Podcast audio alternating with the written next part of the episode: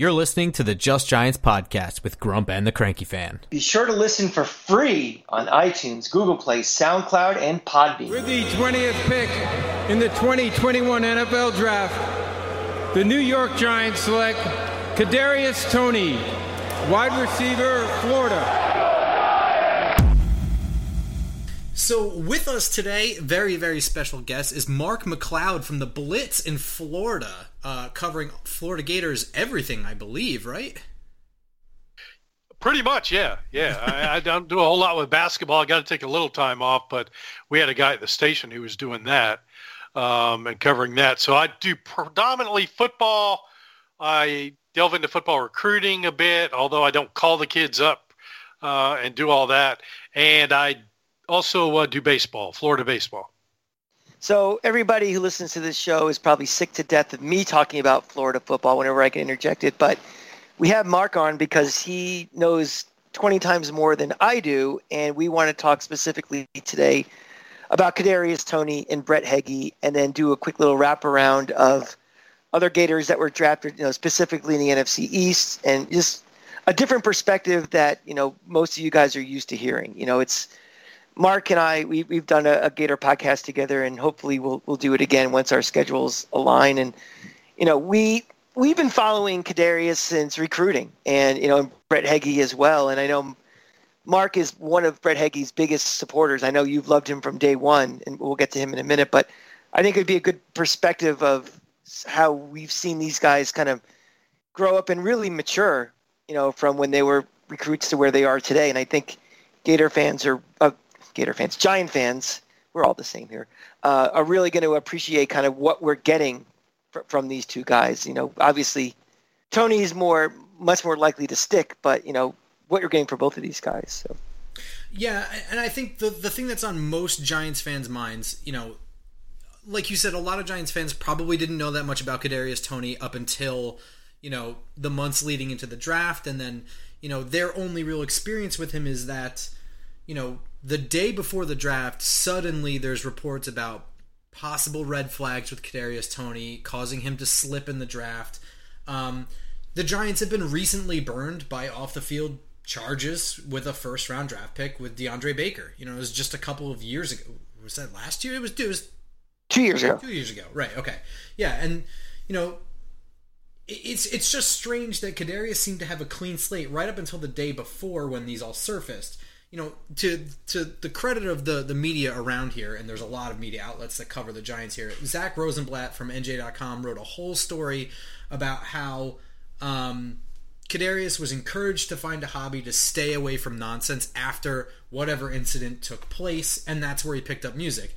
He would later be criticized for picking up music as a hobby, you know, and that he doesn't really love football. So it was kind of a lose-lose situation for him. But, you know, being that you are right there in the mix, you've seen all of this in real time, I assume, uh, what can you divulge about the whole situation with Kadarius Toney and, you know, whatever nonsense may have taken place? Was he involved in anything after that, et cetera?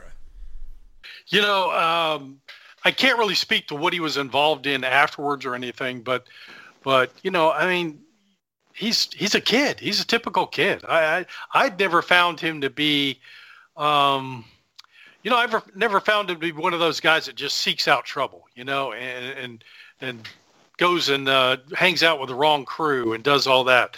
Uh, I just think that that uh, Kadarius is kind of it goes to the beat of his own drum. Uh, we heard the things, you know, rumors when he was at Gainesville. Well, you know, it's not that he doesn't like football. He's just not completely bought in, and it wasn't that he was bought in. I, th- I think he was really struggled to become a wide receiver is what I really believe. I mean, I, look, let's face it. The first couple of years Kadarius Toney was at Florida, he wasn't coached up properly. He really wasn't.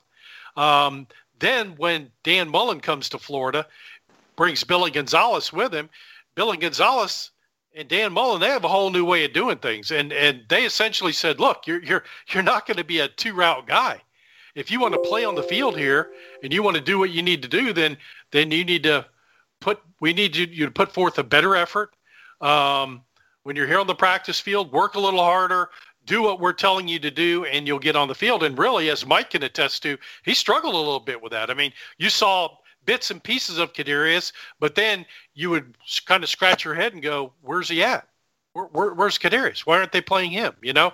And I, I think it just took a little while. You know, kids mature at a different level. And I think it, it took a bit for Kadarius to get to that point, Mike. But when he did, look out. I mean, it was better. And really, we weren't able to go to practice. We weren't able to see anything. But it was really last August during the pra- early practice sessions when Dan Mullen came to us in a Zoom press conference and said, huh, I'm telling you guys, Kadarius Toney, he's going to be something special. And, you know, we're we're looking at this, and I'm sure Mike's thinking the same thing I am. Well, you know, we really didn't see a whole lot of that last year. We thought he probably would have played more. Um, you know, we didn't see him too much early in his career, even though he's unbelievably talented. Uh, and then, boom, next thing you know, Dan Mullen was right. Kadarius Toney was running routes we hadn't seen him run before. And, by the way, running those routes much better, much better. And he just became a wide receiver. And, you know, really, we hadn't seen that in Toney's career at Florida up until last season is when it really kind of fully came together for him. Yeah, there's a blessing and a curse at Florida. And this, ever since Urban Meyer was there in two thousand eight, it's called the Percy Harvin position. It's the it's the guy on the team that's probably the best athlete on the team who can do all the little things. He can shake and bake. You can throw an end around to him, a pitch. He can run routes. But, you know, where's number one receiver type? But ever since Percy Harvin, and I don't think there's ever going to be another Percy Harvin at the college level. The guy was one of a kind. The expectations are when you see a guy like him, oh, he's the next Percy. He's playing the Percy position. Kadarius Toney was, you know, he's a, a gifted athlete. He can do all the little things, especially in his first couple of years, but he was never Percy Harvin.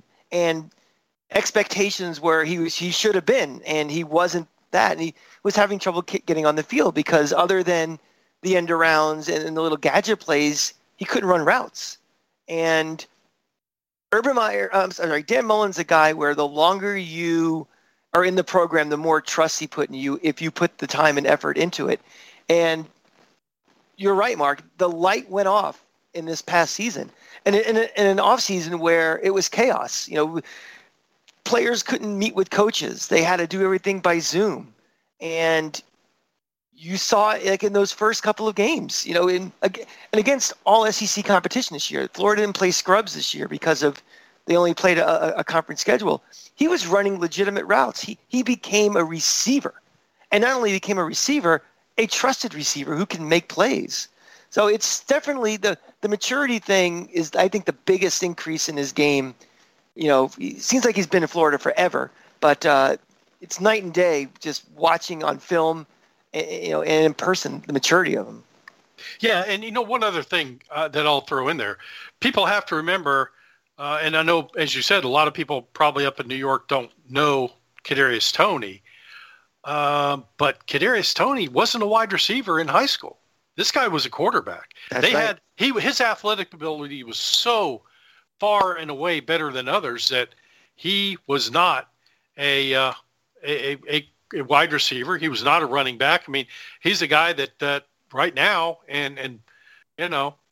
At that time, I'm sorry, at that time, he was a guy that was a quarterback, and that's exactly what he was. That's why you didn't see the Alabamas and the Georgias and the the uh, the other guys offering Kadarius Toney. I mean, the only people that had offered Kadarius Toney were teams like U S F, uh, maybe South Carolina. It seems like South Carolina offered him early that I recall.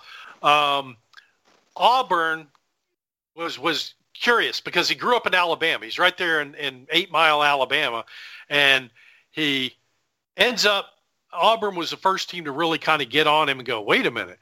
But Florida offered him, and then all of a sudden you started seeing teams like Alabama offer. Uh, several schools in the Southeastern Conference finally stepped up and, and offered Kadarius Toney. But then he gets to Florida, guys, and he's coached by Kerry Dixon, who, I mean, Mike will tell you, look, Kerry Dixon is not a – an elite wide receiver coach. I don't even know if Kerry Dixon is a really good wide receiver coach.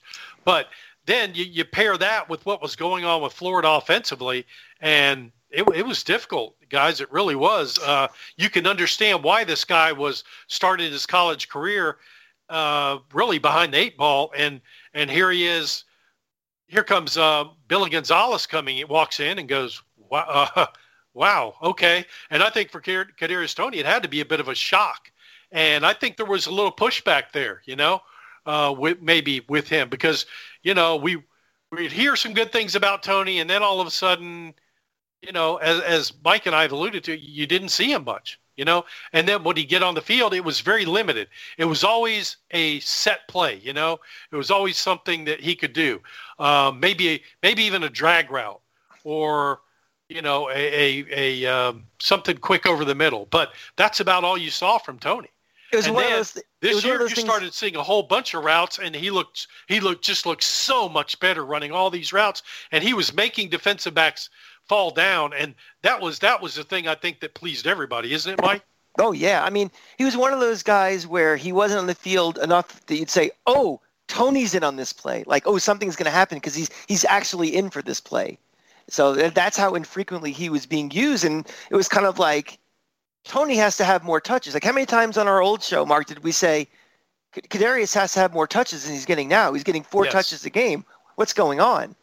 I mean, the, the beginning of his career was wasted because Jim McElwain wasted this program. I mean, he was the wrong guy at the wrong time for the program. Um, but, you know, he did find some diamonds in the rough. I mean, he did draft Kyle Trask. He did draft Kadarius Toney. So he did He did find some guys that were not obvious, you know, if you go by just the twenty-four seven scout, you know, recruiting rankings or anything. But just getting him here is one thing. You have to make these guys, you know, from kids to football players. And that's where, you know, the Dan Mullen regime came in and, and where, you know, Billy Gonzales, who you referenced, who I think has a future really as being a big-time coach somewhere. Um, but, yeah, that's that's kind of what we're getting with Kadarius Toney. It's a guy that, uh, you know, I, I – I, Grump and I are always tempering people's expectations where don't come and expect him to be a number one X receiver on this team, because that's not what he is, and that's not what his role. His role is going to be, you know, the guy in the slot, the guy who, you know, can take the top off, but he's not going to be the guy the number one cornerback is going to be lined up against. And I think that's very important for people to understand, to don't have your expectations of something that he's not. So you've mentioned that he was recruited by Jim McElwain, who would only be there for that twenty seventeen season. And in fact, I think he left early and Randy Shannon took over, right? Um, yeah, he uh, he basically lied about getting death threats before yeah. the Florida-Georgia game. And we don't want to – I hate to rehash – I don't want to talk about it. It gives me – gives me a case of, yeah. But yeah, he left in the middle of that season. So I guess I have a, I have a two-part question is, uh, A, um, is part of his struggles due to the fact that he wasn't really in a pro-style offense or or in an offense that showcased wide receivers in, in that way uh, until his senior season? And was he recruited to be a quarterback? No, no. He was recruited to be a wide receiver all the way. Um, yeah, he's, he's too small to be a quarterback. Now, Florida's lined him up at quarterback to run the ball. Uh, they've lined him up at quarterback a time or two, Uh, as I recall, to to maybe uh, or on an end around to throw the ball. He can throw the ball. He's got a little bit of an arm, but, you know, accuracy, is is he that guy? No, he's not that guy. Certainly wouldn't have been a quarterback in the Southeastern Conference, that's for sure. But he's a guy who who and, and honestly, I think he fit. He can fit most any kind of offense. I really do. I think the R P O stuff, uh, the stuff that Urban Meyer, Dan Mullen like to do, he would be perfectly fine doing, you know. But I think also in the pro style, he's your number three. He's your he's your slot guy. He's your guy that, that your playmaker. If you can get him the ball underneath in space, he's going to make some things happen. And then, just as Mike said, the sneaky thing about him, and that's what we were surprised with this past year at Florida, is oh he'll he'll and there's a play out there. People have to Google it. And Mike, I, I can't remember who it was against, but he runs a route. And it's a it's a kind of a stop and go. And he stops, turns, and then boom, all of a sudden he starts running downfield on the fly. And the defensive back got turned around totally and fell down. And Kadarius Toney is wide open because he is so quick and so fast. He just left that guy in the dirt. And and Toney uh, gets gets the uh, catch and and makes a big play for Florida. And that's who he is. And and the other thing about him is he has good hands. I think his hands needed to improve while he was at Florida a bit. Uh, you know, Mike may have a little different take on that, but I, I do think his hands needed to improve. And I think we saw the last couple of years, particularly uh, his his final year at Florida, he got so much better in, in that uh, area of the game. And and look, there's one other thing about this kid. He's five eleven, six foot, little thick. This kid doesn't mind throwing a block once in a while. He really he he will throw a block once in a while and help out a fellow wide receiver. So, you know, the return game, uh, a guy in the slot who can do some things. He can do an end around. He may even be able to, on a trick play, be able to throw, throw the ball short to somebody. He can, he's a he's a weapon. He really is a weapon. And I think Giants fans, once he gets comfortable in there, look, guys, he still needs some coaching up. We know that. As we as Mike and I have said, he really had one good year at Florida and one year where we saw bits and pieces of him, but it's like the coaching staff was saying, no, you need to give us more. You need to give us more before we get you out on the field for more plays and more targets. Um, but it, it happened for him. It happened for him. And I think Giants fans are going to be really pleased once he gets coached up a little more, gets comfortable in his role, where Kadarius Toney is. Yeah, Mark made a good point that to get on the field in the Dan Mullen offense, if you're a receiver, you have to block. That's in a perfect universe of a Dan Mullen offense, you know, it's a lot of stuff where the, the, the receivers are blocking downfield and they are they're an extension almost of the offensive line. And he, it's almost like having a, a wide uh, running back that if he can't pick up a, a blitz, he's not getting on the field. That's a very similar trait. And if you look back for the film from Florida for the last couple of years, for a lot of these guys that ended up either in N F L camps or on making N F L rosters, guys like Freddie Swain, for example. I mean, these guys, excellent downfield blockers, and he was able to do that. Um, we had pretty much, when, when he came up with uh, Jim McElwain, Jim McElwain tried to run a pro-style offense. Problem was we didn't have a quarterback who can execute it, and then we had, you know, a play caller that was not very apt at playing calling plays.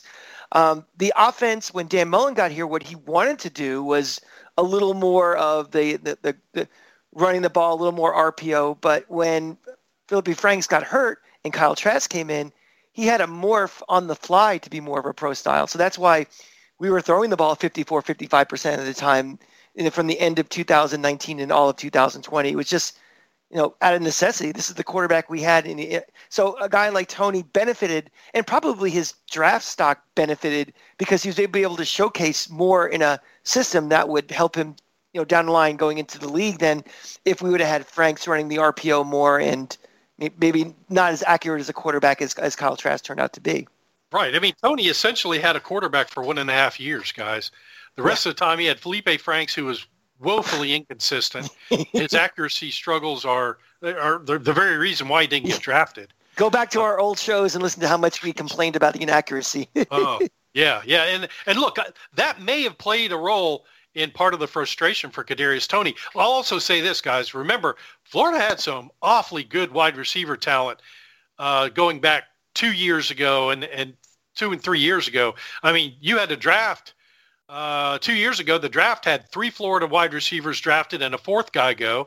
And then this year, you ha- you had a few guys. So he, he was surrounded by some awfully good talent at wide receiver. Billy Gonzales did a re- really nice job, uh, as Mike said, developing those wide receivers. And look, for the former staff, he's right. Mike's absolutely right. They could identify talent. They had no problem identifying talent, but developing those guys was a huge issue.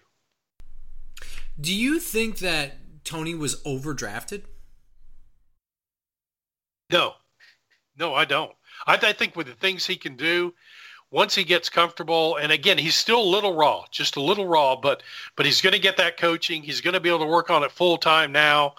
And I really think this guy is really, really good. I mean, there there's the rumor down here is, and I think Urban even said it, he wanted – he was hoping Kadarius Toney would be there when the Jaguars picked because that was the guy he wanted to take. But Toney was gone, so uh, they ended up going uh, running back with uh, E T N. Mark, we did a, we did a preview show talking about wide receivers in the draft, and I said specifically This is probably four weeks before the draft. Don't be shocked if, if Urban Meyer takes Kadarius Toney, just a hunch, because exactly what you're saying is what he's thinking. He loves very fast guys. He loves guys that can do lots of little different things. So, yeah, absolutely. Um, do you think – you said that Kadarius Toney is still a little bit raw. Um, you know, obviously we know he's got all these abilities. I mean, the dude can – run, he can take things on a jet sweep, he can take it from a traditional running back role, he can play wildcat, he can throw the ball, and he can be a traditional receiver as well as special teams and stuff. So he is, I guess, in a way lucky going to the Giants where, you know, if the Giants rolled into the season with their three starters the way they were with Kenny Golladay, Sterling Shepard, and Darius Slayton, and then, you know, they went out and they got Dante Pettis and John Ross Uh, as as the depth pieces there, there's no need to push Toney, you know, ahead to play wide receiver. Um, I guess, you know, as somebody who's seen him day in, day out for a couple of years, the the year one, what can Giants fans expect from him? Do you do you see him taking wide receiver snaps in a significant amount? Is it strictly going to be special teams and gadget plays for a little bit? Because when I look at him, I think that he is pretty much ready to be playing in the slot week one in at least a handful of plays. Yeah, I mean, I, th- I think he can, you know. Um, he was asked to do a lot at Florida. He really was, you know. And, and, you know, we talked about the different things he was asked to do early in his career, and then later in the career is when his his route running really seemed to blossom and develop a little bit. In this case with the Giants, look, they've, they've got a few guys out there. They're not going to ask him to do too much, I don't think. I think he's going to be just fine in the slot. I think he'll have, you know, he'll have probably have, maybe have uh, he'll have the coaching, and he'll probably have some veteran players t- teaching him some things here and there that he can do. He'll certainly harken back to the things Billy Gonzales taught him, and I think he'll be fine. I mean, I just when I say raw, I think, look, look, we saw one one year out of him where he really, really exploded and thrived. Um, I, I, I just like to see a little bit more of that. We would like to see a little bit more, but, but I think, you know, in a lineup that like that, you know, in the N F L, he's going to be fine. Uh, I just don't be surprised if he's a little slow going and, and getting going, but, but he seemed to be a kid that went, once it, it clicked for him, once the light came on, if you will, then he was full speed ahead and, and he played awfully well. Yeah. I think there's a difference in, there's varying degrees of perception of where the Giants are right now and what they try to do in this offseason looking forward, because um, um, John Mara, the owner of the Giants, made a statement like the time is now. And, you know, Grump and I, we debate almost every single week, you know, where are we in the rebuild? You know, are we on course? Is there still more work to do? So there are some mixed signals, and I think from the Giant fans themselves. I mean, the Giants spent a ton of money in free agency this year. Um, they were very aggressive in the draft, you know, trading down and trading up and getting extra picks. And, you know, a lot of people, a lot of people tend to think that the Giants are ready to make a move. But at the same time, a lot of media people haven't bought in yet, thinking that Daniel Jones is the big problem. So, you know, so, so the issue is kind of, you know, people are wondering about Kadarius. Was this the right guy to draft now if we are ready to, quote, take the next step to be not a team that just almost made the playoffs, but to be a legitimate playoff team? And I agree with you about, I don't think it's a question of that he's raw. It's just, he just needs reps. He just needs to play more. Um, so do you think that if, if this is a team that is legitimately trying to make that, that jump to being a playoff team, is he ready to be a real contributor, or is it something like maybe a year or two he'll really be he'll get his touches, he'll get some catches, but to really count on him, you know, just trying to set expectations for what the fans are getting for him and, and where we are, because where the Giants are is the biggest question I think most fans have. You know, N F L is a whole nother league. Speed wise, you're not going to have an issue with this kid. He's got it. He's got the speed. He's got the quickness. He's he's um and, and when he has matched up against really good corners, he's played very well. This is a kid that caught eight passes for one hundred fifty-three yards and a touchdown against Alabama uh, in the championship game. So from that perspective, he's he's been very good. Uh, the Georgia game, I, I think he had a big game against Georgia as well. Uh, uh, I think it was, uh, from what I recall, he had He had uh, seven, six or seven catches in the Georgia game. So he's he's done it against some high-level competition. But I just I just think when I say raw, I, I, that's kind of what I'm getting at, Mike, is, is reps. You know, he's just going to need a little bit more. Give him a little time to develop. Don't don't push it. Don't rush it. And I think you're going to really like what you see out of this kid. So I think you'll get some production out of him in year one. But in year two, I would expect, based on what we saw at Florida, that that kind of when the light came on, his development was was so fast, uh, and, and he became really he became an instant playmaker for the Gators at wide receiver, not just as a guy that could do all the other things. Um, so I, th- I think you know year two, I would I would certainly expect him to be a big part of what the Giants are doing in year two. Mark, can I tell you a little secret? Because no one's listening anyway. I already ordered mine eighty-nine Kadarius Toney jersey.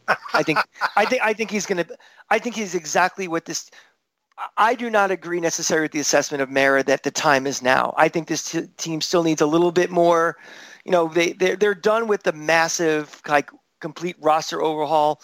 We're now seeing legitimate um, position battles at some spots where before it was we gotta find somebody off the street. And we're about a year away from really, really making noise. And I think that would be the perfect time for, for Kadarius after a year in the league. You know, he's going to have, you know, he didn't have an off season last year. Nobody did. Uh, this is a chance to really get into the league and get comfortable, get his feet wet. We have a lot of weapons already.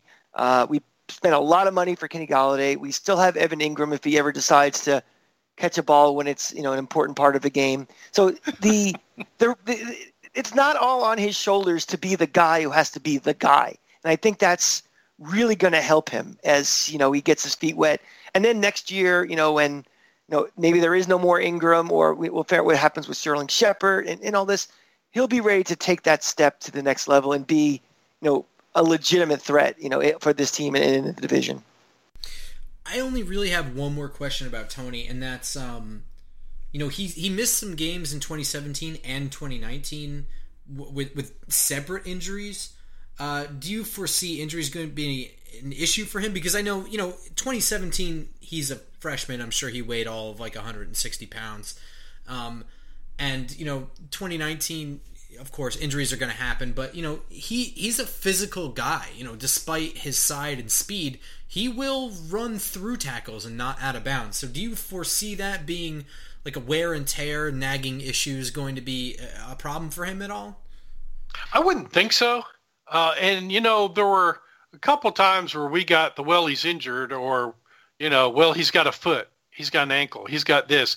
And I, I'm not so sure, and I'm talking in his career, not, not certainly not last year, but, you know, maybe a couple years ago where we weren't real clear on Dan Mullen. Dan Mullen is very coy with stuff like that. And, and you know, then all of a sudden, and Mike can attest to this, because I'm sure he listened to the press conferences too. Then all of a sudden you get Dan Mullen. Someone asks a question about Toney. Oh yeah, you know we, we really do need to get, how many touches did he have last week? Um, uh, okay, yeah. Oh yeah, we need to get him more touches. We need to get him more touches. So I think you know don't always count on it being an injury. There may have been something a bit more going on there. But yeah. Again, you didn't see that this past year. Let's just say there are a lot of Gators suspiciously injured in the first game or two every season. Bingo. Where it's just, you know, just they didn't play. And, you know, again, Kadarius, you know, we're not going to make him out to be Aaron Hernandez, but he also wasn't a complete saint his time at U F. I mean, some of the things are kind of when you and we've all gone through this a hundred times with the stories where the, the air gun incident and all these different things. They're more is going to be blown out of it because you get drafted and you're in New York and they're going to dig and they're going to find. But, you know, those things happen, and I, I think that uh, you know a guy that playing his senior year and playing injury-free was very important. I think if he would have had you know legitimate things where he was banged up for a game or two, I think that had been some more questions. And the question I would have asked because that was one of the things we were always like, well, where's Toney? It's like, oh, he's banged up again or something. But I think he's he, he played healthy. I, I, I think I think those concerns we can alleviate for right now. And let's just see him on the field and, and doing his thing. Yeah, and look, there weren't, that we know of, any behavioral issues this season because he had five catches in the Ole Miss game to kick off the year, which and and that's not a whole lot. Again, you can see where he developed. Five catches against Ole Miss. I think the three of us could have caught a pass against Ole Miss. yeah, that, no that defense was. But, uh, but yeah, he, he so he did play against Ole Miss. He played against South Carolina. And really, when you, when you look at things and look at uh, kind of the way things happened and how he developed, that South Carolina game was kind of his coming out party because party because he was big against the Gamecocks. Yeah, the, the Ole Miss game is what I was referring to before as the punishment game, where it's the first game of the year and guys are suspiciously not playing, and he played in it. So, you know, that's that was a good sign. So, yeah, I'm excited about it, Mark. I, you know, again, it was one of those. I always say this every year. You know, I'm buying the jersey immediately when we when we draft a Gator, and um, this is one I'm happy to have. You know, represent us as a guy who's very exciting, and again, you know, don't expect the second coming of Jerry Rice, but he's going to do a lot of things. It's going to give a different wrinkle to this offense that we, we, we've tried to fill this role with guys that are just not his skill set. And now we have that guy. So I'm excited to see what he does. Um, let's pivot to Brett Heggie. Um, specifically for the Giants, you know, if there's one clear weakness, and it, it's clear as daylight, is the interior of the offensive line is a gigantic question mark. You know, they were kind of, you know, I don't want to say lucky, but, you know, fortunate that they, they foresaw what Nick Gates could become at center. But, you know, the guard positions are a huge problem, and, and they, you know, lost Kevin Zeitler in a, in a trade this year. So, um... Brett Heggie is one of only two offensive linemen that were added. He was an undrafted free agent. Um, is there anything that you can glean some insight into who Brett Heggie is, and, you know, what his, his work ethic is, what his ceiling is like, you know, things like that? Yeah, his work ethic is outstanding. I mean, I the first time I ever met Brett Heggie, he played down in a, in a little town called Mount Dora, which is, uh, I don't know, maybe thirty-five miles forty miles away from Disney. So he's in the Orlando area. Um, not the greatest football at Mount Dora where some of the teams that they play, but but still, this is a guy that that, that really could do well. He made the Under Armour All-America team. Um, it's it's funny. We had a we were doing a show, Brent uh, Beard, a, a partner of mine, also on podcasts, and we had this F S U fan just ripping Florida for, and he was emailing me daily, almost daily, laughing about Brett Heggie signing with Florida because Heggie's dad played at F S U. Oh, he's so bad F S U didn't want him. And I kept saying, I've seen this guy play. I saw this guy play in high school. I saw this guy at the under, uh, practice sessions, Under Armour. I'm telling you, this is a pretty good football player.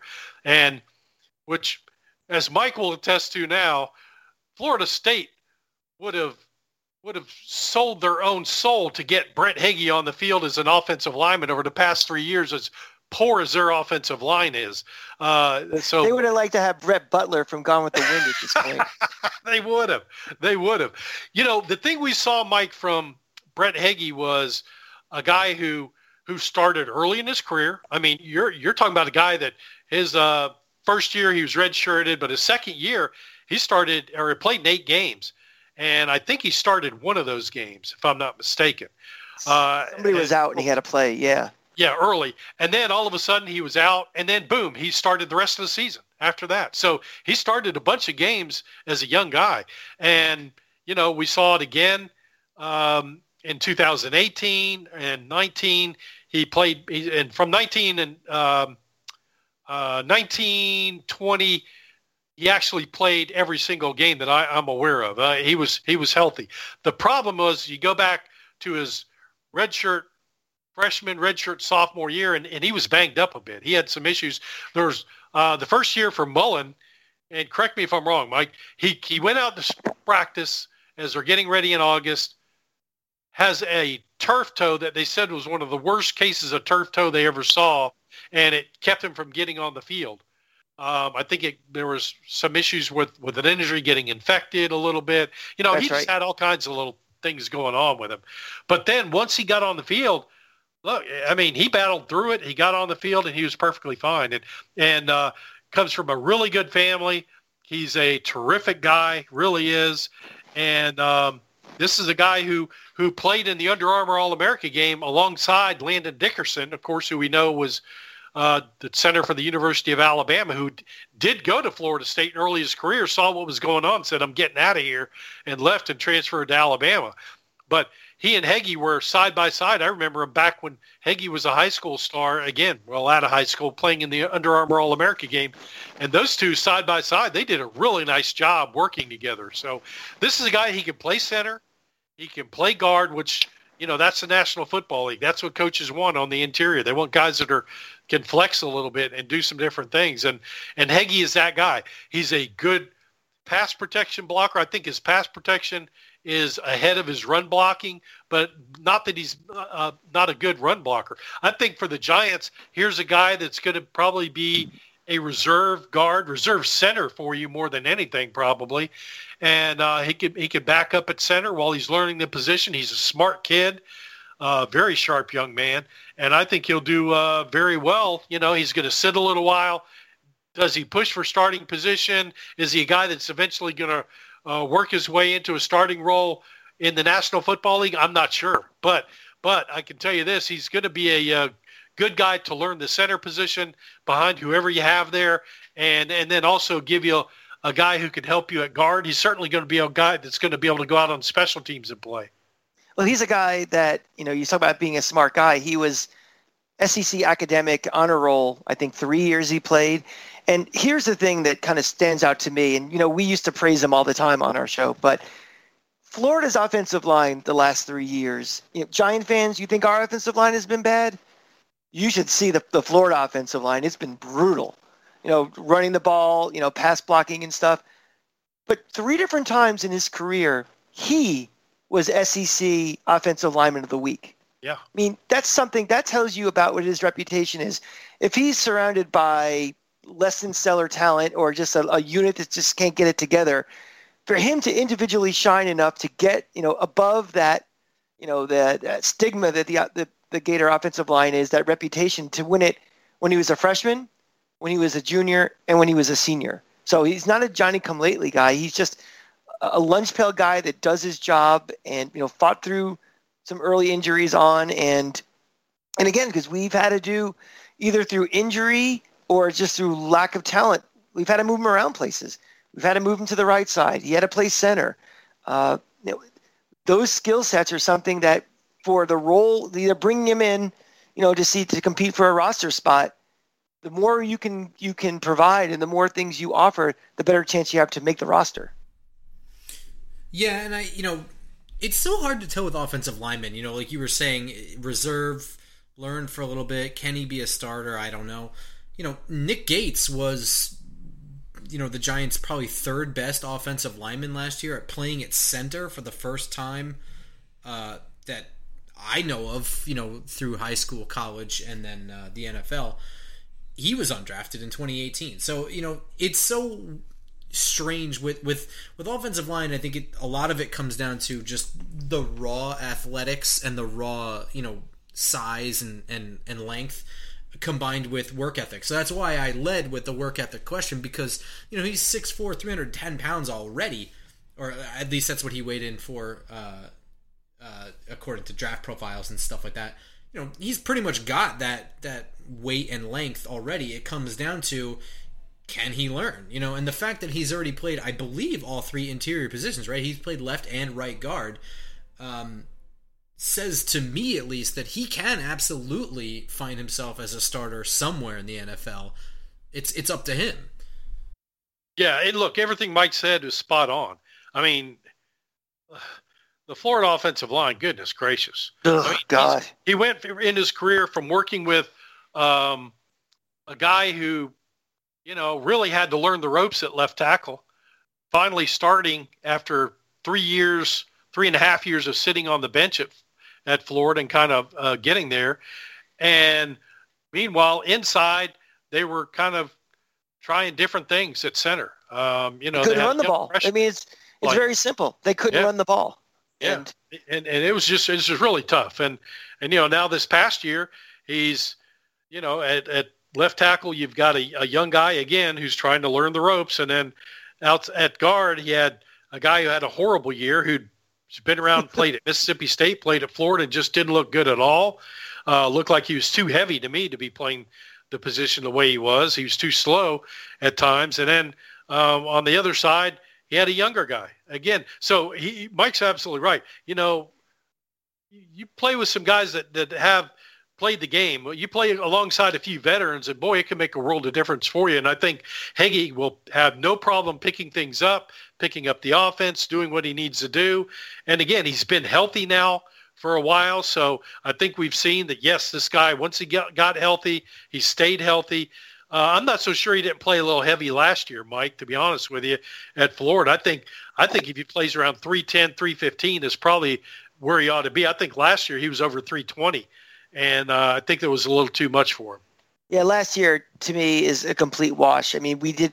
You're not able to have a, a regular offseason. You don't get to go into the gym and, and, and you know, have using the coaches for, you know, a, a true offseason workout program. Who knows what nutrition was in the offseason? You can you can tell these guys to eat something. You know, are they really doing it? So, you know, it takes a lot of self-discipline. And we're not talking about N F L guys who are in their upper twenties who are mature men who have millions and millions of dollars on the line. You're talking about college kids.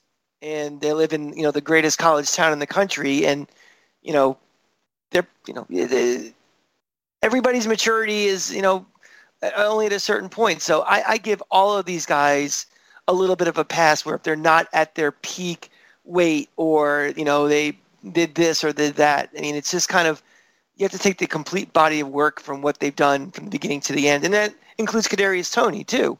You know, just look at everything they've done, look at the progression, you know, physically, mentally, numbers wise. And that's why I think a guy like Heggie could be, you know, a, a post-draft steal if he, if he makes this roster, because he can do a lot of things. And I think he can do a lot of things well. I was really interested because, um, you know, I didn't really expect the Giants to go Kadarius Toney, but I did expect at least one wide receiver taken, and I actually predicted that they would double dip at wide receiver. They didn't, but um, I really had my eye on Trayvon Grimes. And, you know, Trayvon Grimes is a six foot four former track star in high school, and yet he went undrafted to the Eagles. So we hate him now, by the way. Um, but well, listen, hey, Grump, let me tell you something. I could never hate Emmitt Smith, and he went, you know, where he went. So hate's a strong word with Gators. It's disappointed. That's all I can say. Well, you know, you and I will have a chat later, you know? Yeah, we'll talk but, later. Um, we're, but were you surprised at all that he went undrafted? Because I saw him, you know, he's got some things to work on, in my opinion. Um, but you can't teach speed. You can't teach height. And it's not like he was a slouch for Florida, so I thought he would go in like the fourth, fifth round. I was pretty surprised that he went completely undrafted. Uh, I'm right with you. That's what I thought.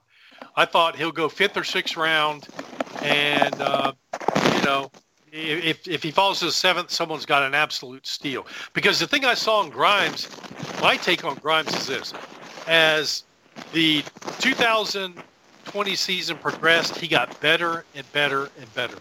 And we started seeing more of him, and it was it was it was pretty impressive.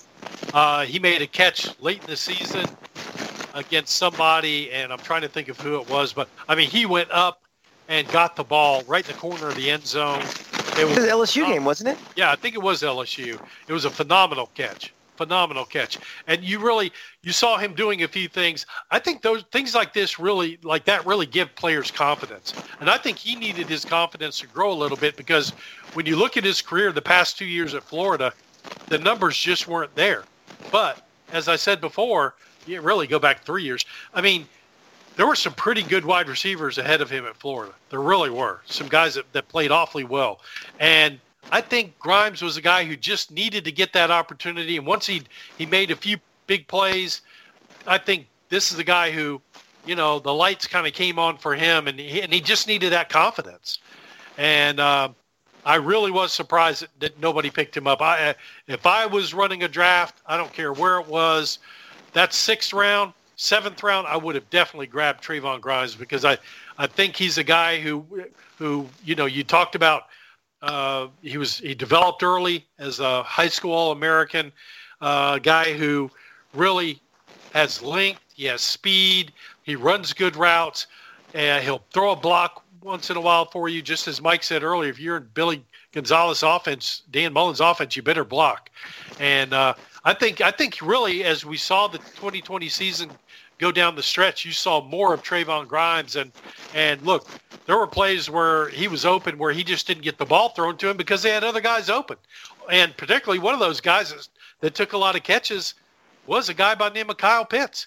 So uh, you, you got to go there. Kyle Pitts is a, a unique and phenomenal talent. But, look, there were plays out there where, where Grimes was certainly open.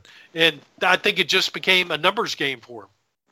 Also, the Florida offense, I mean, you have to go back to Travis McGriff in the nineties, has never been an offense that features one receiver and is going to feed them the ball twelve, thirteen times a game. I mean, if you look back on the twenty twenty season with Florida, you would see things like in the Ole Miss game, thirteen guys had a reception. You could see in like South Carolina, fourteen guys had a catch. They spread the ball all over the place, and especially with the you know, the, the two point oh version of the Mullen offense with Kyle Trask, and it became, you know, basically the, the, the run and shoot almost the way they were throwing the ball too. So everybody's numbers are not going to be as inflated as they could be in different offenses. So that's one, one thing about him. Um, the one thing, uh, Mark, you, you know, you're still down in Florida. There was some chirping a little bit by um, Trayvon Grimes on social media about, and he was very cryptic about it, saying that people were talking about him and not really helping him in the process. Um, the inference being kind of that our coaching staff didn't do everything they could have to promote him and to help him during the, the pre-draft process. Have you heard anything about that? Or, and if you did, do you think that's anything that might have, you know, kind of hurt his status? Because quite frankly, if you're undrafted and you can pick where you want to go, it might be a better situation for some players them getting drafted in the sixth round in a bad fit. But, I mean, other than that, I mean, I can't see why he went undrafted as well. Just just look at him. I mean, the guy looks like an N F L receiver, and we saw the results on the field. So did you hear anything about kind of like those, you know, cryptic remarks that he made? You know, I, I didn't hear anything to, to follow up on that, but I got to tell you guys, it makes sense. Some of that makes sense. Look, I, I've seen – through the years, guys who, not not even at Florida, I'm talking other schools as well. And in fact, I have a friend of mine who was in that very situation, a guy who was an all S E C player and an all American that didn't get drafted, went undrafted.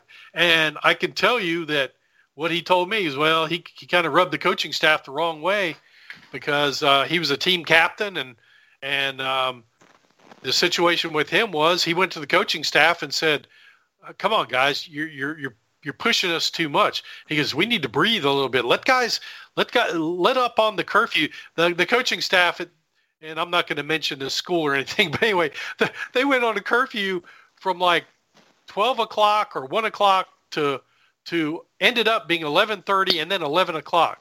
Yeah, you're not getting guys that come in at eleven o'clock and they're they're where they're going to be happy. And he was just. Uh, you know, had kind of gone against the staff and gone to the coaching staff and said, look, guys, you just give us give us some room to blow off some steam. We'll be a whole lot better with it. We can't just go football, football, football, football and focus. You know, let us get out there and, and do a few things and hang out a little bit at night and, and kind of uh, have some fun and, and we'll be okay. And, and that he told me that did not sit well with the coaching staff when he approached them and said that. So it wouldn't surprise me one bit if there were maybe some issues. And again, I'm sure there was some frustration from Trayvon Grimes because he didn't play a whole lot. Yeah. I mean, there is a history of Dan Mullen not being. In terms of touches. Yeah, right, right, right. He played, but you're right. He didn't have the nine, ten, eleven touches that he was probably hoping for. I mean, there's a history with Dan Mullen not being a warm and fuzzy guy. And, you know, I mean, Chauncey Gardner J- Johnson, when he left, similar situation. He badmouthed the staff the whole as soon as he got out of Gainesville all the way to the draft. Um, you know, that is, and that's one of the things, you know, and obviously nobody here cares, but, you know, talking about Gator recruiting is one of the reasons we believe Gator recruiting isn't where it should be is part and parcel to Dan Mullen's personality, that he is not a guy that, you know, is the most, you know, charming guy and, and relatable to these young kids. I mean, they see the results, and it seems to work with guys in the transfer portal who are a little older and are not, you know, they've been they've been through the recruiting wars, and they know that, you know, some guys tell them things that they may not want to hear. But this doesn't surprise me that, you know, there's another guy who, you know, whether these rumors are even true or not, just to be associated with something like this. But, you know, if that's the biggest, you know, character issue for a guy like him, I don't think that's a big deal at all. And I think Philly, you know, I think they made out like bandits getting him, because I, I, I just know it's going to happen. Grump and Mark, we're going to be at a game in December. We're going to be playing Philly. He's going to have a big third down catch, and I'm just going to sit there like, ugh. So I know it's going to happen. Well, I guess that's kind of my, my only other question about Trayvon Grimes is, you know, Philadelphia obviously has the two first-round picks at wide receiver. I don't know how much you pay attention to N F C East football, but, um, you know, they went out, they got Jalen Reagor last year, obviously Devontae Smith this year, but behind that is just a bunch of garbage, in my opinion. Greg Ward, Travis Fulgham, Hightower, Watkins, Arcega-Whiteside. I honestly... and this is just my honest opinion, it might be recency bias because I've watched a bunch of Grimes film in the last like month and not so much on all these other guys, but I could see him as being the fourth wide receiver on this roster like by the end of training camp. Uh, it, it, am I crazy? You feel free to tell me that I'm a little nuts, but... Oh, you're a little nuts, but that's just besides the point. No, I think... And again, a lot of this may be due to Kyle Pitts, you know? Yeah. I mean, you know, let's face it, tight ends aren't supposed to get a lot more opportunities, uh, uh, you know, uh, and touches than than receivers. But when you got a guy like that on the field, and he's blowing people away and he's open, you know, or he's got a guy five inches shorter than him that is playing off him, you know, then that's where you got to go with the football. So, you know, there may have been a little bit of that. We see that all the time. You know, we, we you see and hear all that stuff all the time, you know, not only in high school, but in college football, where guys are a little upset because they don't they don't feel that they're getting enough touches, and they're they're not getting that. And and look, uh, there may be some uh, some room for Trayvon Grimes where he's absolutely correct. But, you know, hey, look, sorry, guy, but when you got a, a Kyle Pitts, when you've got a Kadarius Toney, that's kind of the way the cards fall, you know?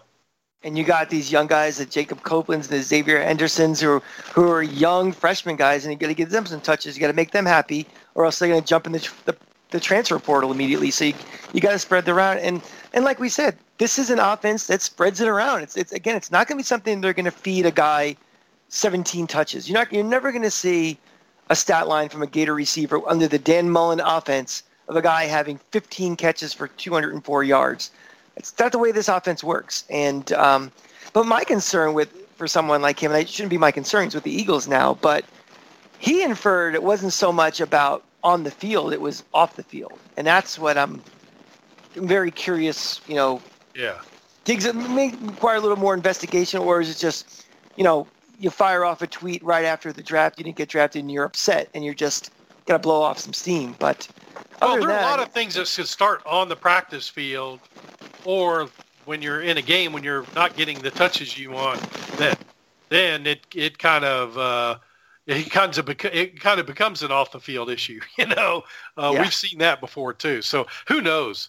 Who knows? Mm-hmm. But I mean, the guy's awfully talented, and um, you know, I, it's funny because my thinking was, boy, if that guy stuck around one more year, oh. if he was at Florida one more year, that that would have been probably pretty big for him. And look, he he probably would have been number one for Florida. He really would have, because you know you don't see it in some of the other guys for Florida as of yet. Now, there's know, some projects, yeah, yeah. I mean, there's they, some projects. They have potential, but they're not ready yet to take that mantle. And you know, hindsight's twenty twenty. I mean, a guy like him, if he if he knew he was going to be undrafted, he would have stayed. But you know, these guys, they they look at college as the portal to the N F L and to the money. So I don't know. And he's you know he. originally went to Ohio State, and he transferred down to Florida. It was family situation, so you can't blame these guys for doing what they do. I mean, heck, I do it. If the money, if there's the money out there, you got, you got to jump at it. But his career might have been taking a different path if he stayed another year. I I, man, I totally agree with that. I do have, you know, since we're talking so much about Pitts, Giants fans know everything about Pitts. You know, I, I think the whole National Football League audience knows all about Kyle Pitts. I, my question really is is pretty simple. You know, the Giants face Atlanta, I think, week three. Um, is there any way to stop Kyle Pitts? No. Okay. Good to know. Yeah, I mean, no. I mean, honestly, if he's got some playmakers around him, well, look out. Look out, because that can help. And who knows what Julio Jones is going to do? Doesn't sound good, that's for sure. But the thing about um, uh, Pitts, Pitts is going to get his, his touches, his, his catches. But if he has, like we saw Kadarius Toney all of a sudden fly up beside him, you know, Florida had some other guys who, who could catch the ball. Wow. Uh, you know, then you better look out. But who are you going to put on him? You're going to put a safety on him? You can put a, a, a corner on him. You better put a corner on him. You better have some height and some some uh, ball skills to be able to. He better be pretty physical. I, I don't know who you can put on him. He really he, and, he the thing he does, Mike. That's one thing that's so well. In addition to running superb routes, runs superb routes. He has speed. He has quickness. But he turns and positions his body. And I had a nice conversation with him when he was at Florida, and he was talking about the coaches working with him on positioning his body where the defensive back really would, was going to struggle to make a play, or he was going to draw the flag. And he said, either way, I win. And and that, that's that's exactly what you want from a player. You know, that's the attitude you want. You know, hey, okay, if I don't catch the ball because the guy uh, wraps me up or hits me, then that's okay because we got the flag and, and uh, we got another uh, fresh set of downs to play. Uh, he, he is just a superb player. The Miami Dolphins screwed up. They really did. I've, I've heard this. The Miami Dolphins traded down from three to twelve, then went back up to six. They thought he was going to be there. And from what I heard, you, you know, you saw the last, what, last eight weeks, ten weeks before the draft, more Kyle Pitts, more Kyle Pitts, more, you know, he went from a guy that was probably going to be a top ten pick to a guy that was going to be a top probably top eight pick. Oh, well, wait a minute. This guy may be a top five pick. And then, and then I think the Dolphins went, oh, no. Oh, no. Because I really believe they thought they could get him at six. Getting the Dolphins need a wide receiver, number one wide receiver, yes. But to get a Kyle Pitts, that'll help when you got some of the guys that they have who really aren't a true number one. That would have been ideal for them. And then next year with the stash of draft picks the Dolphins have or had, I should say, before they went back up to six, and uh, made that move with Philly, they could have, they could have next year gotten a, a superb wide receiver, uh, and and gotten their number one possibly. But I think they made a big mistake, and and they they got a little greedy and thought oh, he'll be there at six. He'll be there at six, and then we can go with Pitts or we can go with one of the other top wide receivers. Those receivers are there every year, though. You know what I mean, like there's you know, we talked about the Alabama receivers for months on end, and you know. Next year, there'll be another group of two or three guys that are very similar in skill set and, and upside and all that stuff. When was the last time any of us had this conversation about a tight end? I can't think of it. I mean, just what he does. And he caught – I was at that S E C game in Atlanta, and he caught that late touchdown in the fourth quarter, and I was sitting right in that corner where he caught it. So you could see everything. You could see how he high-pointed the ball. You could see where his body was. You could see how he – He had the, the, the balance of his of his lower body and his legs. And it's, it's like, I'm watching a man here play against Bama. I'm not talking South Alabama. I'm not talking about Samford University in Alabama. We're talking about the University of Alabama and just using these guys. Um, he's going to be a, a, a massive problem for defense coordinators for years on end. The question's going to be, you know, are they going to have the right quarterback who's going to get him the ball adequately enough to utilize that skill set, that unique skill set that he has. Yeah, it would have been nice to see him play against L S U. Yeah, so Giant fans who don't know this one, our arrogant head coach decided to get ready for Alabama in a couple of weeks, decided that he would bench Kyle Pitts to rest him for the S E C championship game. Well, a funny thing happened. We lost to L S U, and any real hopes of you know, getting into the playoff and really any momentum for, for the rest of the season kind of went out the window. So you're right. College, we only had a ten game season. You have an elite talent like that. You play him, you don't rest guys. And that's something we can, you know, it still keeps me awake at night, almost every night of the year. And I'm not kidding. Um, I guess there's only one guy left that I really do want to pick your brain on, and that is Kyle Trask. Um, you know, I, I guess would be like kind of like the phenom of the year because he pretty much came out of nowhere filling in for injured Feleipe Franks at the end of twenty nineteen. You know, he's got the starter job in twenty twenty. The whole offense kind of changes around his skill set, you know, and all of a sudden we're talking about Kadarius Toney and Kyle Pitts and and, and Trayvon Grimes and, and all these guys are suddenly more important because they're throwing the ball fifty times a game.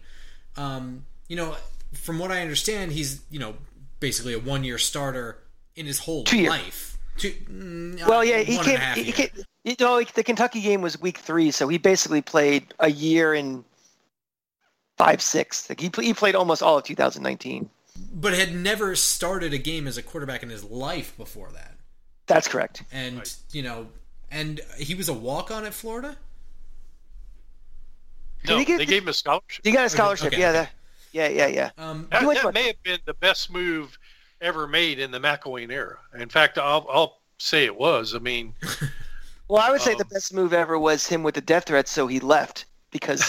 well, so yeah. let, let, let's get him out of there. So that was his best move. But yeah, he would. He had, they had a camp, and Trask went to the camp. I think Trask paid his own way to go to the camp or something, and he was just like, "This guy's got something," and he fit the type of offense that that uh, McElwain was trying to run, and, and offered him a scholarship. I. One other school might have, like a very small school might have offered him a scholarship too. I think, yeah. Not even a one, one A. Yeah. Um, yeah, look, look, I mean, Doug Nussmeier, and I think McElwain, but I, th- I thought it was Nussmeier who had the first contact with him, um, maybe. Uh, but, yeah, it was uh, – look, I'll, I'll, I'll say I think Dan Mullen made a mistake. I really do. I think Dan Mullen was – look, Kyle Trask has a strong arm. He really does.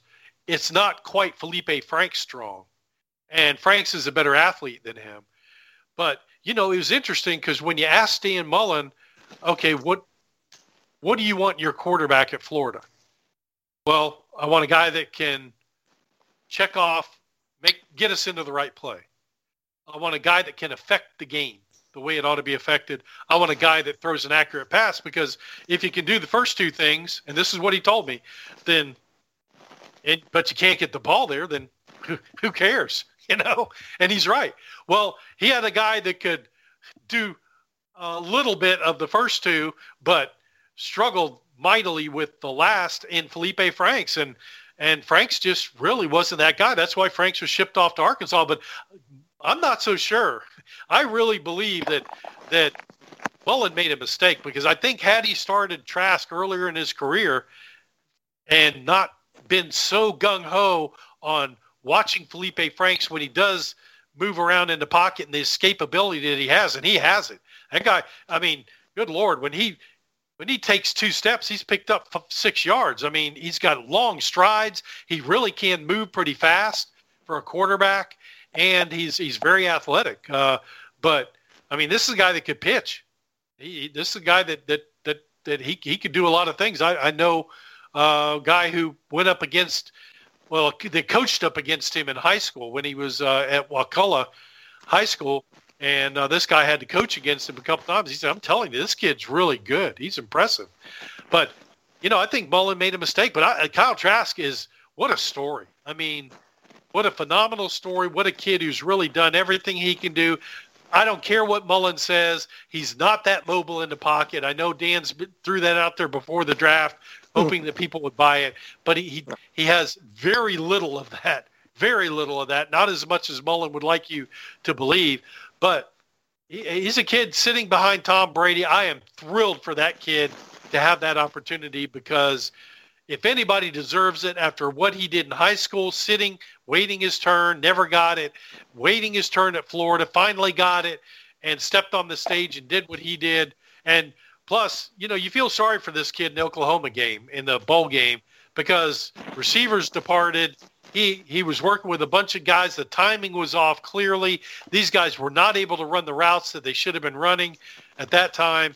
And, boy, he paid a price for it. We don't talk about that game, Mark. It never existed. Yeah. And, look, he made his own mistakes, too. We get that. Yeah. But I mean, uh, a, a team that practices three times against a team that obviously was showcasing that to get ready for a, a playoff run the following year. That was that was a disgrace, and you know, more the arrogance of our head coach. But we'll save that for another show. But the thing about Trask, to me, I noticed, you know, the second half of the season, I noticed like his footwork wasn't as good as it was earlier in the year. He started to do a little bit of that throwing off the back foot thing. Um, so I, I think, you know, he's in an excellent position. He's going to a team where he doesn't have to be Q B one on day one. Uh, you know, Bruce Arians is a really good head coach that, that will work with him. You know, I'll believe it when I see it when Tom Brady takes him under his wing and is going to show him things. That's not what guys like Tom Brady do, but he's got time, and he's he knows how to be in this exact role, which he's been in in Florida for years. So I think he's going to have one of these years, careers. He's going to be in the league for ten years, probably be, you know, a backup for six or seven, but will at some point in his career have a meaningful impact on a season and on a team. But I, I think he's got some work to do uh, footwork-wise. He's very accurate. You know, he he his completion percentages were fantastic. Um, I just think it's, you know, he's gonna have to, it's a big adjustment from the S E C, the N F L, and he's going to need some time to, to learn. But fortunately, he's in a good spot for this. Well, yeah, that, that, that's, that's pretty much what I was going to say. Is is behind Arians and Brady, you know, it, it's the ideal situation for somebody like him, right? I mean, if yeah. he had just gotten more on-field experience, we have no idea what we would have seen. But you know, if you were to invest your retirement into guessing this question correctly, do you legitimately think that he has a shot at eventually being a starter for even one year in the N F L? For one year, sure. Yeah, yeah, I think he does. And again, to Mike's point about the footwork, he was getting hit a lot. He That's was true. getting hit a lot at Florida his his uh, final year there. The right side of that offensive line was abysmal. It really was. I, I would stop. Uh, the D V R, I would stop and watch what they were doing and watch guys just run by him. Uh, the right right tackle, right guard play was not good at Florida. Uh, there was no coach that was going to cast a vote for either one of those guys on an all S E C team. In fact, they weren't even in the – they didn't even think about those guys. They weren't even in the all Gainesville team. Come on. Exactly. So, yeah, it, he took some shots, and you saw him get up a few times slow. And there was one play I remember about midseason – and I don't remember, again, who it was with, but he got up and he was kind of limping around just a little bit there. And so he got busted up quite a bit. So I, I kind of can't blame him for being a little a little gun-shy if he was at times. But a guy like him, he's a guy you never count out. Like there's certain players that, yeah, there's the, the, the backstory and the emotional story, but you can't count him out. And, you know, in an N F L where we have, you know, right now, I think there's four backup Gator quarterbacks who are on N F L rosters right now.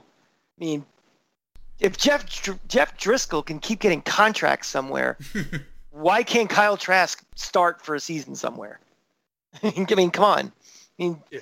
I mean his footwork is probably comparable, honestly, to Peyton Manning. Interesting. Yeah, I'd say that. Peyton Manning did not have good footwork, as we all know. He was, uh, boy, when he was under pressure, you know, but but the thing about him was he knew where he was going with the ball, and he would throw it and get hit and get back up, and that that was kind of Kyle Trask this past year. So, you know, uh, I'm not saying he's Peyton Manning. Don't get me wrong, but the, the footwork and the issues there, which I, I, I tell you, I, I'm amazed that Peyton Manning had the career he did with with some of the uh, issues he had when he was under pressure. This is where I insert the line: Peyton Manning went oh and four against Florida in his career. I think That's it all. might be your, your most most tweeted tweet. That's true. Your daily reminder. Thank you. um, I mean, I got nothing else, so I, I guess my, my parting question for you is: who are the guys we should be watching coming out of Florida this year? Is it Elam? Is it Moon? Or uh, you know, Miller? I think it's Elam. Mm. I, I think it's really Elam. I think he is. Uh, He's. I think he's a terrific talent. He was playing very well last year, then kind of faded out a little bit. Uh, teams decided they weren't going to throw on him. Why should they? They were having so much success and having a good time elsewhere. And then all of a sudden, Elam shows up again, and, and you started really to see him throw a little bit his way. But, uh, yeah, Kaiir Elam, I think with his athleticism, his speed, just he, that guy has a unique knack for the ball. He really, he really knows. He really is so well coached, uh, and I think that started for him at the high school level somewhere, because when he got to Florida, that was he was one of the first guys, the players, the other players, the veteran players were raving about, and um, you know he he. He's gotten some good coaching at Florida, but it, obviously now we'll see what happens uh, here and there. But I think uh, I think he's definitely the guy who, if you're looking for a first round draft pick from Florida, he would be, he would easily be that that number one guy. I mean, I would think like him. Maybe Brenton Cox might be a guy if he has a monster year this year as yeah. well. I mean, just you look at him. That, that's an N F L player, just body. You know, it, it's a little inconsistent last year, but again, I'm. Everybody gets a pass in my book for last year. It just it just frustrates me to no end all the talent that this Gator defense had in the last couple of years and have it completely wasted with a bad defensive coordinator and a bad group of uh, defensive coaches where, it, you know, an offense that had a, a quarterback who was drafted high, you know, first-round draft picks all over the place and everything and just couldn't stop anybody. Just a, a complete waste. So, you know, we'll, you know, everybody on this show, again, who's ever still listening, you know, you'll hear my Gator commentary throughout the season and stuff, but um, it's a team to watch for no other reason, for, if you're a Giant fan, of looking at potential twenty twenty-two draft picks, you know, either people who play for Florida or S E C opponents that we're going to face. A lot yeah, of good- and, and you made a good point. I think Brenton Cox is a guy to watch, but you also mentioned Mike Mike mentioned uh, Ventrell Miller, and he's a guy to watch too. He's really gotten a lot of praise from the coaches for for doing some nice things and, and kind of stepping up and uh, looking pretty good. Uh, you know, one guy who needs a bounce back year, and uh, boy, uh, does he need it, and does he need it bad, is Trey Dean. Trey Dean. This is a guy who, when he was a young player at Florida, played awfully well, and he that's a kid who is he's got the talent, he's got the size, he just uh, it's just not. There entirely. A couple other guys to keep an eye on, defensive tackles. DaQuan Newkirk, kid from Auburn, who's awfully good, awfully athletic at D tackle, and Antonio Shelton, a Penn State transfer, who both those guys played very well, very well. And according to one uh, Florida offensive lineman uh, I spoke with, uh, he said, I'm telling you, those guys, those two guys played better than our guys last year. And Newkirk is the guy Auburn co- the Auburn coaching staff loved, but he could never stay healthy there. And, of course, Gus leaves. He's fired. So Newkirk said, I'm going back home to my home state. I'm going to play for the Gators and get a new lease on life. And Antonio Shelton is a guy who can really run for a guy that's only six foot two and weighs three twenty-seven. So those are probably a couple of guys to keep an eye on.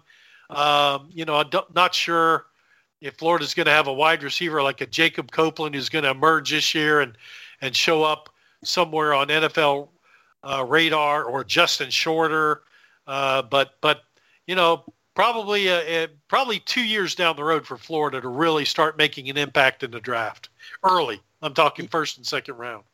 Yeah, the light, I think the light will go on earlier for a lot of these guys when you have a, a real off season. You know, you have a real spring camp. I mean, we didn't have an orange and blue game this year. God knows why, uh, but you know they're in the weight room. They, they're they're they're getting the nutrition they should. All these things where it's not just running around like your head on fire when the season starts, like it happened last year. So we'll we'll see what happens.